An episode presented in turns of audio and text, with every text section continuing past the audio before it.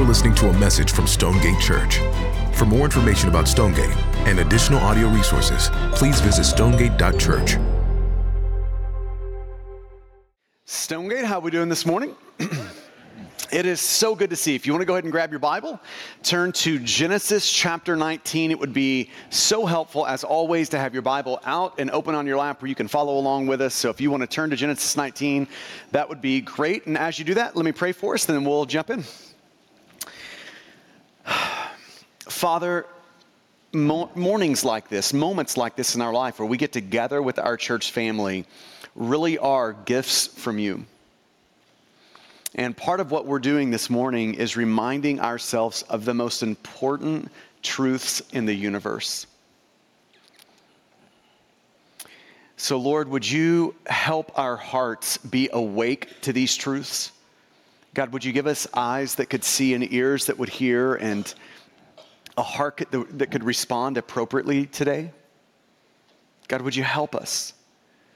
And, Father, our commitment is to be present here with you, fully present, not an hour into our future, not looking back this morning, but just right here with you, our God. So would you come now and talk to us, your people?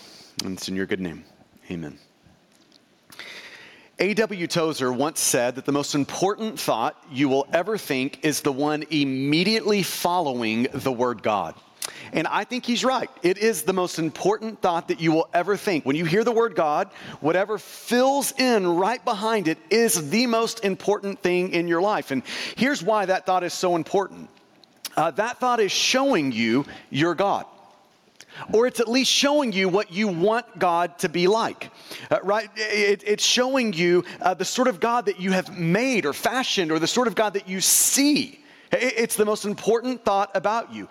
And, and here's the danger in that. Genesis one tells us that we are, we're made in the image of God. So when God made you and me, we were made into his image. So there's something about us that, that is like God. But here is our problem. It's really one way to describe the human problem. Because of sin, we tend to remake God into our image. Refashion God so that he looks a little more like us and what we would want him to look like. We tend to shape God and reshape God until he's just a little more palatable to our taste buds. He's just a little more like the God that we would like to have, right? We have a tendency to, to reshape and shape God until um, God sort of sides with us in all the important issues in our life. Like all the really important things, God, God agrees with the way that I see these things and think about these things. So rather than changing to be like God, we have a tendency to change God to be like us. Uh, this is one way, again, to describe the human problem. So we should all ask ourselves, where did we get our thoughts of God? If our, the thought that comes immediately after the word God is the most important thing about us, if that's true, it's the most important thought we'll think. If that's true, we should ask, where did we get those thoughts that, that fill in behind that word God? And for many people in our culture, our thoughts of God have been formed by a mixture of things. Uh, we mix a little bit of our cultural beliefs about God to just sort of what our culture has discipled us to think about God. Uh, we mix a little bit of that. We mix a little bit about our family of origin and our family's beliefs. And then we dust that with a little bit of the Bible. And now we've got our conception of God, what, what our thoughts are that follow that word God. And we should ask ourselves, how do we how do we know that the God that we think of is not a made-up God? The, the God that we have, the God that we see, the God that we um, the God that we have made is not made up. How do we know that? So imagine for a moment me looking at my beautiful wife Laura and saying to her, "Laura, I love you. I love that beautiful blonde hair. I love those big, beautiful blue eyes." In the middle of me just pouring out my heart to her, uh, telling her how much I love her, she slaps me.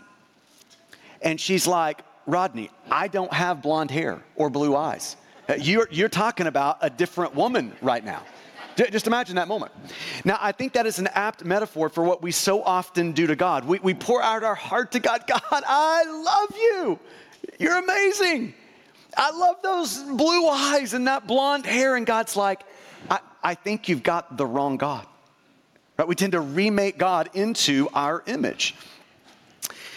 So how do we make sure that we get the right God? Not a made-up God, but the right God, like the real God. How, how do we make sure we do that? Well, the only way to do that is to open up the Bible and to read all of it, not just the parts that we like and that are palatable to us, but the entirety of the Bible, because in the Bible, God is revealing himself to us. He's, he's disclosing what he's like. He's showing us what he is like in the scripture. So uh, the way we get the real God is to open up the Bible, read it, and then to ask God to show us who he says he is. That's how we get the real God. And church, our text today is especially helpful for anyone wanting to make sure you've got the right God, like the whole God, right? Not just the God of your making, but, but the real God. This passage is so crucial today. So here's what we're doing today in Genesis nineteen. We're looking at one of the darkest chapters in the Bible. One of the most sobering chapters in the Bible. But it's a chapter that if we want the real God, it's a scene and a chapter and a text that we need to see, that we need to sit in. So here's what I want to do today. I, I want to try to answer uh, the question of, what do we learn here about God in Genesis nineteen? What do we see about God? What does God show us about himself in Genesis nineteen? And I've got two things I want you to notice as an answer to that question. Here's the first thing we see about God. First, we see that God is judge. He is judge. It is a somber scene of God's judgment on a people. That's what we're seeing here. It starts in verse twenty-three. And look at what this text says. The sun had risen on the earth when Lot came to Zoar. Then the Lord rained on Sodom and Gomorrah sulfur and fire from the Lord out of heaven. And he overthrew, overthrew those cities and all the valley and all the inhabitants of the cities and what grew on the ground. But Lot's wife behind him looked back, and she became a pillar of salt. And Abraham went early in the morning to the place where he had stood before the Lord. And he looked down toward Sodom and Gomorrah and toward all the land of the valley. And he looked, and behold, the smoke of the land went up like the smoke of a furnace. If we're going to summarize what we just read there, here's the summary. Everyone and everything dies. The cities are overthrown. They're wiped out. Uh, the people, even down to the plants, uh, the people perish. Everyone and everything is dead. And this text shows us God is the one who did it. God is the judge who brought judgment on this city. This text gives us a view of God as judge. And as judge, it shows that God's wrath will one day swallow up every sin and every sinner. That's what we're learning about God in this text. And I know it's like preaching a passage like this, I so feel this just thinking about a moment of me saying God's judgment is going to swallow up every sin and every sinner. I just feel how our cultural sensitivities are attuned to think that is the craziest thing you've ever heard. Now, R C Sproul is right when he says, the great myth of the twentieth century, and we would now say twenty-first century, is that there is no wrath in God. Right? This is part of how our culture has reshaped God. It's created a God with no wrath, with no judgment. It's created a God who just sort of goes along with whatever you think is good. Hey, if you think it's good, I'm sure God would think that's awesome too. Our God is like that in our culture, reshaped to operate like that in our culture. But this text shows us that's not the real God. The real God has opinions about things. And the right opinions about things. And the real God is a judge. And as judge, his wrath will one day swallow up every sin and every sinner. That's what we're seeing in this text. God is judge. Now, we're also learning some things about God's judgment as judge. About when his wrath comes, his judgment comes, what it looks like, what it feels like. And part of what we learn in this text is that it's a just judgment. God's judgment is just. Genesis nineteen isn't presenting a capricious God who just sort of loves to throw some haymakers and some uppercuts. That, that's not what you get here. Uh, in, in this text, God is, it's obvious in Genesis nineteen, God will do that. He will throw an uppercut, but it doesn't come from the deepest places of God's heart. If you look down into the deepest places of God's heart, what you're going to find is a gentle, kind, loving, gracious heart. That, that's the heart of our God. But when that gentle, kind, loving, just heart is provoked by sin, here is what comes out of God: wrath. Now, what is wrath? Wrath is God's settled hatred of sin. That's what wrath is. It's a settled hatred, right? It, it's not a flying off the handle. It's a settled hatred for sin. And wrath is one of the attributes of, of God. It's one of the ways that we describe who God is. God is judge. God is wrath. This is one of the ways that theologians describe God. But although wrath is an attribute of God, it is a provoked attribute of God. The only time you're going to see wrath pop up in God's heart is when it is provoked by someone threatening the things that God sees as precious. So let me put it in an illustration for you. Uh, you all know this lady. I guarantee you, you, you know this person. If you'll just sort of roll through the Rolodex of people that you know in your life. You know the gal who is just as sweet as they come. This is the lady that literally, if she kills a mosquito, she's going to feel bad about it. it it's that gal. I mean, she is just the most tender-hearted, gentle, kind person that you have ever seen until you threaten her kid. Then she will kill you without remorse, right? You know that person. And we call that person something, right? They're called a mama bear, right? And that's a picture of God's heart. It is kind, gentle, just.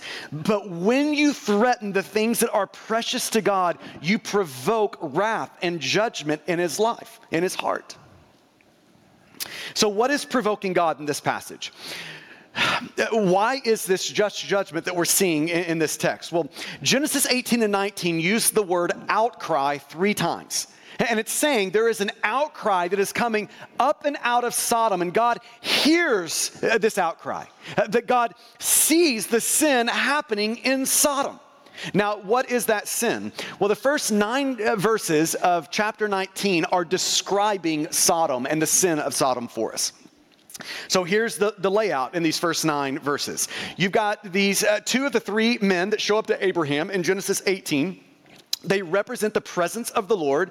Uh, two of these three men go to Sodom, and Lot brings them into his home. Then you get to verse four. But before they lay down, uh, before the, uh, but before they lay down, the men of the city, the men of Sodom, both young and old, all the people to the last man, surrounded the house. Now, here's the point of verse four. It's trying to help us see that this isn't some of the men of Sodom. It isn't a few of the men of Sodom. This is every man. Every single man that made up uh, Sodom, that man has surrounded, all of those men have surrounded uh, this house. Then you get to verse five. And they called out to Lot, "Where are the men who came to you tonight? Bring them out to us that we may know them." What you have here is high-handed sexual sin. High-handed sexual sin. The, the beauty of sex, something that God has made, the beauty of sex has been distorted in Sodom. It's been darkened in Sodom and in the surrounding cities into things like homosexuality, into things like sexual abuse and other perversions. The beauty of sex has been distorted into all sorts of perverse things in Sodom. Verse six. Lot went out to the men at the entrance, shut the door after him, and said, "I beg you, my brothers, do not act so wickedly. Behold, I have two daughters who have not known any man. Let me bring them out to you and do to them as you please. Only do nothing to these men, for they have come under the shelter of my roof." Now, on one level, I have a lot of respect for Lot's boldness. He goes out and he confronts the men of the city. So I have respect for that. But I don't have a category for a man who would say, um, just take my daughters. N- no category for that. Uh, right? Th- this is a picture. Lot is a picture of what a pagan city can do to a follower of God. Lot's sensibilities have been so corrupted in Sodom that rather than dying a thousand deaths to save and protect his daughters, he is sacrificing his daughter to protect himself. Just have no category for that. Then verse nine, but they said, "Stand back. And they said, this fellow came to sojourn, and he has become the judge. Now we will deal worse with you, Lot, than with them. Then they pressed hard against the man Lot and drew near to break the door down. Welcome to the sin of Sodom. Now, if all you had was Genesis nineteen to see the sin of Sodom, uh, you might have a tendency to want to look down your nose at Sodom and have kind of this, God, you better go get them sort of posture, right? Uh, but we get we get a little more. The Bible rounds out some of how it wants us to see uh, the sin of Sodom. And yes, there was all sorts of sexual perversions going on in Sodom, but that is just a slice of the overarching wickedness of this city. Listen to how Ezekiel describes it. This is Ezekiel sixteen. Listen to how Sodom is described there. Behold, this was the guilt of your sister Sodom. She and her daughters, all the surrounding cities, had, here's the sin of Sodom, pride, excess of food, prosperous ease, but did not aid the poor and needy. They were haughty and did an abomination before me, so I removed them when I saw it. See, when you read Ezekiel sixteen, you begin to see yourself in Sodom. That you kind of fit into this city somewhere. And it begins to dawn on us eventually that God's judgment isn't just going to get Sodom. It's going to get more than Sodom. It's actually going to get us too. It's going to get me too. Do you see any pride in your life? Uh, do you see any excess in your life? Prosperity in your life that has moved you away from the poor and needy? Maybe all the way out into a safe suburb? Uh, do you see arrogance showing up in your life? A self-centeredness and a self-absorption showing up in your life? That's all Sodom, the sin of Sodom. See, what we're seeing in the scriptures is that Sodom is not just an out there thing. Sodom is also an in here thing. And we're seeing in Genesis nineteen that God's judgment, his just judgment, is coming for all Sodoms everywhere. It's going to swallow up every sin and every sinner. That's what we're learning about God's just judgment. We also see in this text that it's a patient judgment. God is patient. He's not easily provoked. God's wick is really long. We see this throughout the scriptures. Uh, but scenes like this show us that we have become more accustomed to God's patience, so accustomed to God's patience, that we're actually shocked when we see his wrath provoked. See, it, when we read a text like this, uh, the, the sort of tendency we have when we read this is like, oh my gosh, are we serious? That's in the Bible? There's, there's moments like this where God does these things. But in the scriptures, the, the Bible is not shocked by Genesis nineteen being in there. The Bible is shocked that there are not more Genesis nineteen moments in there. That, that's what is shocking to, to the Bible and the authors of the Bible. Now, think about this text for a moment. God's wrath, again, it's not, it's not a fly-off-the-handle anger. No, it's God heard an outcry, and then the text in Genesis eighteen and nineteen is telling us he, he goes down into the city to sort of check the facts, to make sure that everything that's come to him is actually happening in the city. Now, that is really just there for our benefit. God knows everything. He doesn't have to go to the city to, to check the facts, right? But but it's there to help convince you and I that there are there will be no false accusations with God. Uh, there's not going to be a person who stands before the Lord and says, hey, God, you know that sin you're accusing me of? I didn't do that. It's not going to work that way. Right? It's just saying God, God knows all of our sin. There are no false accusations here. He is patient in his judgment to make sure he has all the facts, no false accusations. And then he gives Sodom all sorts of time to repent. Do you remember in Genesis fourteen, the, the four eastern kings, these four sort of mob bosses of, of that day, come and they just wreak havoc on the five kings in this area. And they take all the city, all the people, all the plunder uh, back with them. But God rescues the people of Sodom, and he does that through Abraham, just giving them time to repent, time to come back to him, time to turn from their sin.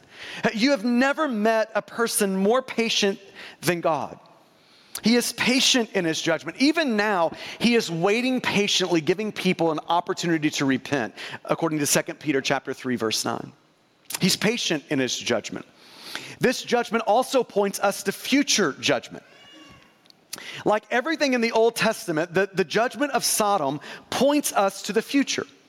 Uh, the fire of God's judgment in history, right here in Genesis nineteen, points us to the coming fire of God's judgment at the end of history, when, when we'll all stand b- before King Jesus. And Peter connects uh, this dot for us. In Second Peter chapter two, verse six, listen to what Peter says about Sodom and Gomorrah. He says, by turning the cities of Sodom and Gomorrah to ashes, he condemned them to extinction, making them an example of what is going to happen to the ungodly. When you read Genesis nineteen, one of the things it's meant to do for you is to warn you of what the scripture speaks so clearly about, that there is a day coming when you will stand before God the judge. Genesis nineteen is reminding you of that, that there will be a day where you stand before God the judge. This is where your life is headed. Listen to Jesus talk about this in Matthew twenty-five. He says, when the Son of Man comes in his glory and all the angels with him, then he will sit on his glorious throne. Before him will be gathered all the nations, and he will separate people one from another as a shepherd separates the sheep from the goats. And he will place the sheep on his right, but the goats on his left.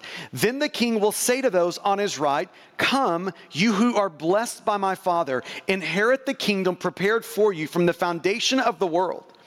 Then he will say to those on his left, depart from me, you cursed, into the eternal fire prepared for the devil and his angels. And these will go away into eternal punishment, says Jesus, but the righteous into eternal life. That day is out in front of every single one of us. And hear me, it's the biggest day of your life. It is the day, the, the big day, the biggest day of your life, which means there's nothing more important than us preparing for that most important day. And there's only two options, the, the scriptures, Jesus says. There's only two options. It is eternal punishment or eternal life. That's the only options when we stand before God the judge. It is either wrath forever or welcome forever. And as sobering as the fire of Genesis nineteen is, it pales in comparison to the coming eternal fire of God's judgment. This is what Genesis nineteen is meant to point us toward, to get us seeing and recognizing and, and thinking about. But we also see in this text that God's judgment is a surprising judgment. Look at verse fourteen of Genesis nineteen. It says, so when Lot went out and said to his sons-in-law, who were to marry his daughters, up, get out of this place, for the Lord is about to destroy the city. But then listen to what it says. But he seemed to his sons-in-law to be jesting. They, they, just couldn't, they just couldn't wrap their minds around, God is about to destroy this thing. Uh, judgment is coming. They, they just couldn't see it. Uh, they, they just couldn't see that everything was riding on their response right now in this moment. Judgment was coming, but it felt like a joke to them. And God's future judgment will be just as surprising to us as the fire of God's judgment was to them. Listen again to how Jesus talks about this in Luke seventeen. He says, likewise, just as it was in the days of Lot, they were eating and drinking and buying and selling and planting and building, just another normal day. But on the day when Lot went out from Sodom, fire and sulfur rained down from heaven and destroyed them all. So it will be on the day when the Son of Man is revealed. What were the people doing in Genesis nineteen? They're just doing all the things human beings do, right? Normal people do. They're working, they're getting married, they're raising kids, they're eating, they're drinking, they're doing all of that with no thought of the judgment to come. It was a surprising judgment for them. Now, we're not just supposed to see God as judge. There's another thing we're supposed to see in this text. It's not just God as judge, it is also that God is gracious. He is so gracious. As sobering as this story is, the main point is not to see God as judge. It's a point, but it's not the main point. The, the main point is to see God as a gracious Savior. The main point is to see God as a God who is willing, who wants, who has the grace to rescue Lot and his family. That's the main thing we're meant to see here. This story shows us the grace of God. And, and it's multiple sort of facets of the grace of God. This story shows us God's grace of protection. Verse nine, then the, the mob in Sodom, they pressed hard against the man Lot and drew near to break his door down. What saved Lot? What protected Lot here? God's grace. Verse ten, but the men reached out their hands and brought Lot into the house with them and shut the door. And they struck with blindness the men who were at the entrance of the house, both small and great, so that they wore themselves out groping for the door. Have you ever just stopped to think about where you would be apart from God's protective grace in your life? Where would you be? If you are in this room and you made it through your teenage years, there's only one explanation. God's protective grace, amen? I mean, that, that's it. Where would you be apart from God's protective grace? We see in this passage uh, God's grace of warning. Look at verses twelve and thirteen. Then the men said to Lot, have you anyone else here, sons-in-law, sons, daughters, or anyone you have in the city? Bring them out of this place, for we are about to destroy this place, because the outcry against its people has become great before the Lord, and the Lord has sent us to destroy it. It's God's grace of warning. It, it, these men are, are warning Lot, judgment is coming. And, and this text shows us that when the fire starts, it's too late to prepare. It, it's too late at that moment. So it's showing us we have to prepare now. We have to respond now. We have to, to do something now. And friend, this chapter is in the Bible to warn us. It's God's grace, his warning grace to warn us of the judgment to come, to, to sober us up so that that future judgment will not be a surprise to us. Genesis nineteen is in the Bible for that, as a gracious warning. Uh, to point us to passages like Hebrews nine twenty-seven, uh, where the author of Hebrews tells us, and just as it was appointed for a man to die once, and after that comes judgment. That is where history's headed. This is where your life is headed, friend. And the, it's the most important day of your life, the biggest day of your life. And so it means that today, the most important thing you can do is prepare for that day.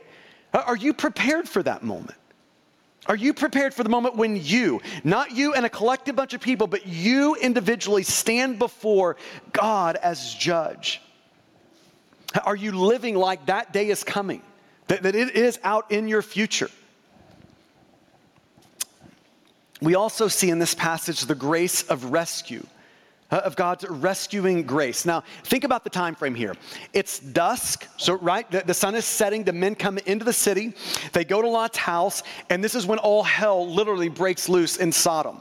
The town has come for these men, and now God is about to judge uh, Sodom and the surrounding cities. And Lot receives the warning, but the sun is coming up, and with the sun coming up, it's the signal, God's wrath is here. Judgment is right now. The sun is coming up. This is when it's going down. But Lot isn't leaving. He's staying in Sodom. Look at verses fifteen and sixteen.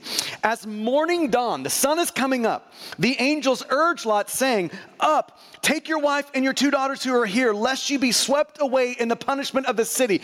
It's the second warning from these men. Judgment is coming. Prepare yourself. Get ready. Respond. Then you get to verse sixteen. But he lingered. What is Lot doing? But but he lingered. So what do these men do? So the men seized him and his wife and his two daughters by the hand, the Lord being merciful to him. And they brought him out and set him outside the city. Can you just see that picture? It's a family of four. Lot, his wife, and their two daughters. And these two men take one in each hand and they run them out of the city. It is, what we're seeing here is John six forty-four in story form. Here's John six forty-four.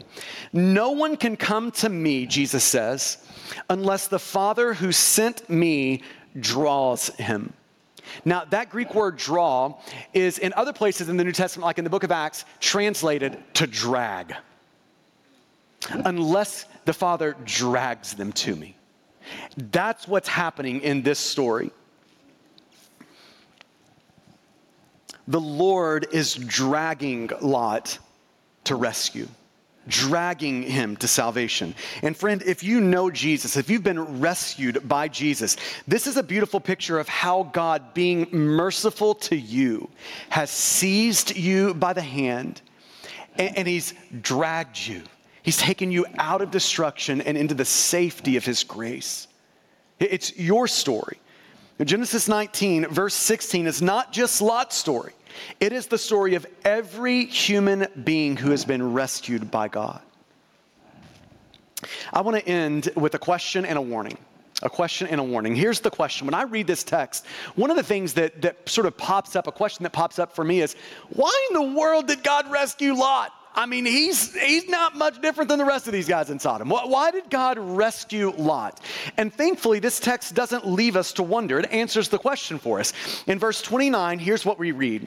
So it was that when God destroys this, destroyed the cities of the valley, God remembered Abraham. That's covenantal language. God remembered. He's mine. I've made promises to this man. God remembered Abraham and sent Lot out of the midst of the overthrow when he overthrew the cities in which Lot had lived. And again, like everything in the Old Testament, we're meant to see through Abraham to one of Abraham's great, great, great, great, great grandsons, all the way to Jesus. Because just like God remembers Abraham and saved Lot, God remembers Jesus. His life, death, and resurrection, and saves us. The scriptures are so clear that there's only one reason, and there's only one way that we can be saved. And here's the reason. It's a name, Jesus. That's it. That's the only reason. It's the only way that a human being can be saved. And there's a warning. Some of you know the shortest verse in the Bible. The shortest verse is... Jesus wept. There you go. Yeah, great job. Uh, not, not everyone knows, though, the second shortest verse in the Bible. We go from two words to three words. And the second shortest verse in the Bible is in Luke seventeen, and here it is. Remember Lot's wife. What happened to Lot's wife? Verse twenty-six tells us, but Lot's wife behind him looked back, and she became a pillar of salt. Now, commentators are quick to put up, that, or quick to point out that this is not just a casual glance back towards Sodom. This is a longing look that led for Lot's wife to much more lingering outside of Sodom. It's that type of look that led to more lingering. In Mark twelve, a scribe comes up to Jesus and he asks the question, what is the greatest commandment? And Jesus says, well, the greatest commandment is to love God and love your neighbor. That, that's the greatest two commandments. And the scribe looks back and says, yes, that's right, Jesus. And then Jesus responds to him this way in, in Mark twelve. Jesus, it says, when Jesus saw that he answered wisely, Jesus said to him, you are not far from the kingdom of God. You're not far. You're not in it yet, but you're not far from it. You're not far from the kingdom of God. And Lot's wife is a living example of someone who is not far from the kingdom of God. She was out of Sodom, but she was not yet to safety. She was out of Sodom, but she was not yet saved. Remember Lot's wife. I just wonder how many of us are Lot's wife.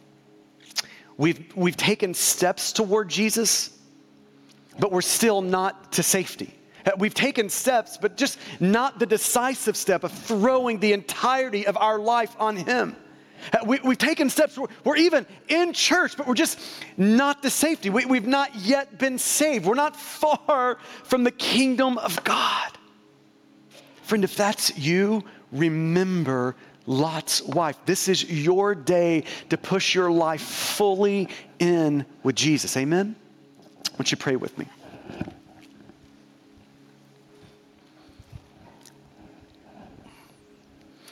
I want to give you just a moment to allow the Spirit of God to press down into you what would be most helpful this morning.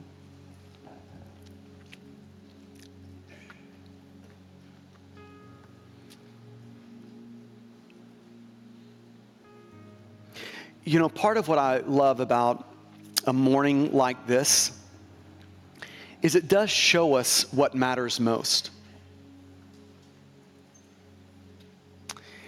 And when the Lord shows us what matters most, we oftentimes see how we are making little things most important in our life. So, so maybe this is a morning where the Lord just wants to recalibrate everything about your life. He, he's looking at you and just saying, I, I want you to live now for the things that are going to mean most to you when you stand before me one day. Just picture that moment of you before God the judge. What is going to be most important to you then? It's just filling up our life with those things right now. So you can ask just there where you are, God, how do you want me to respond to what I've heard this morning? What's one thing you want me to see? One thing you want me to do this morning?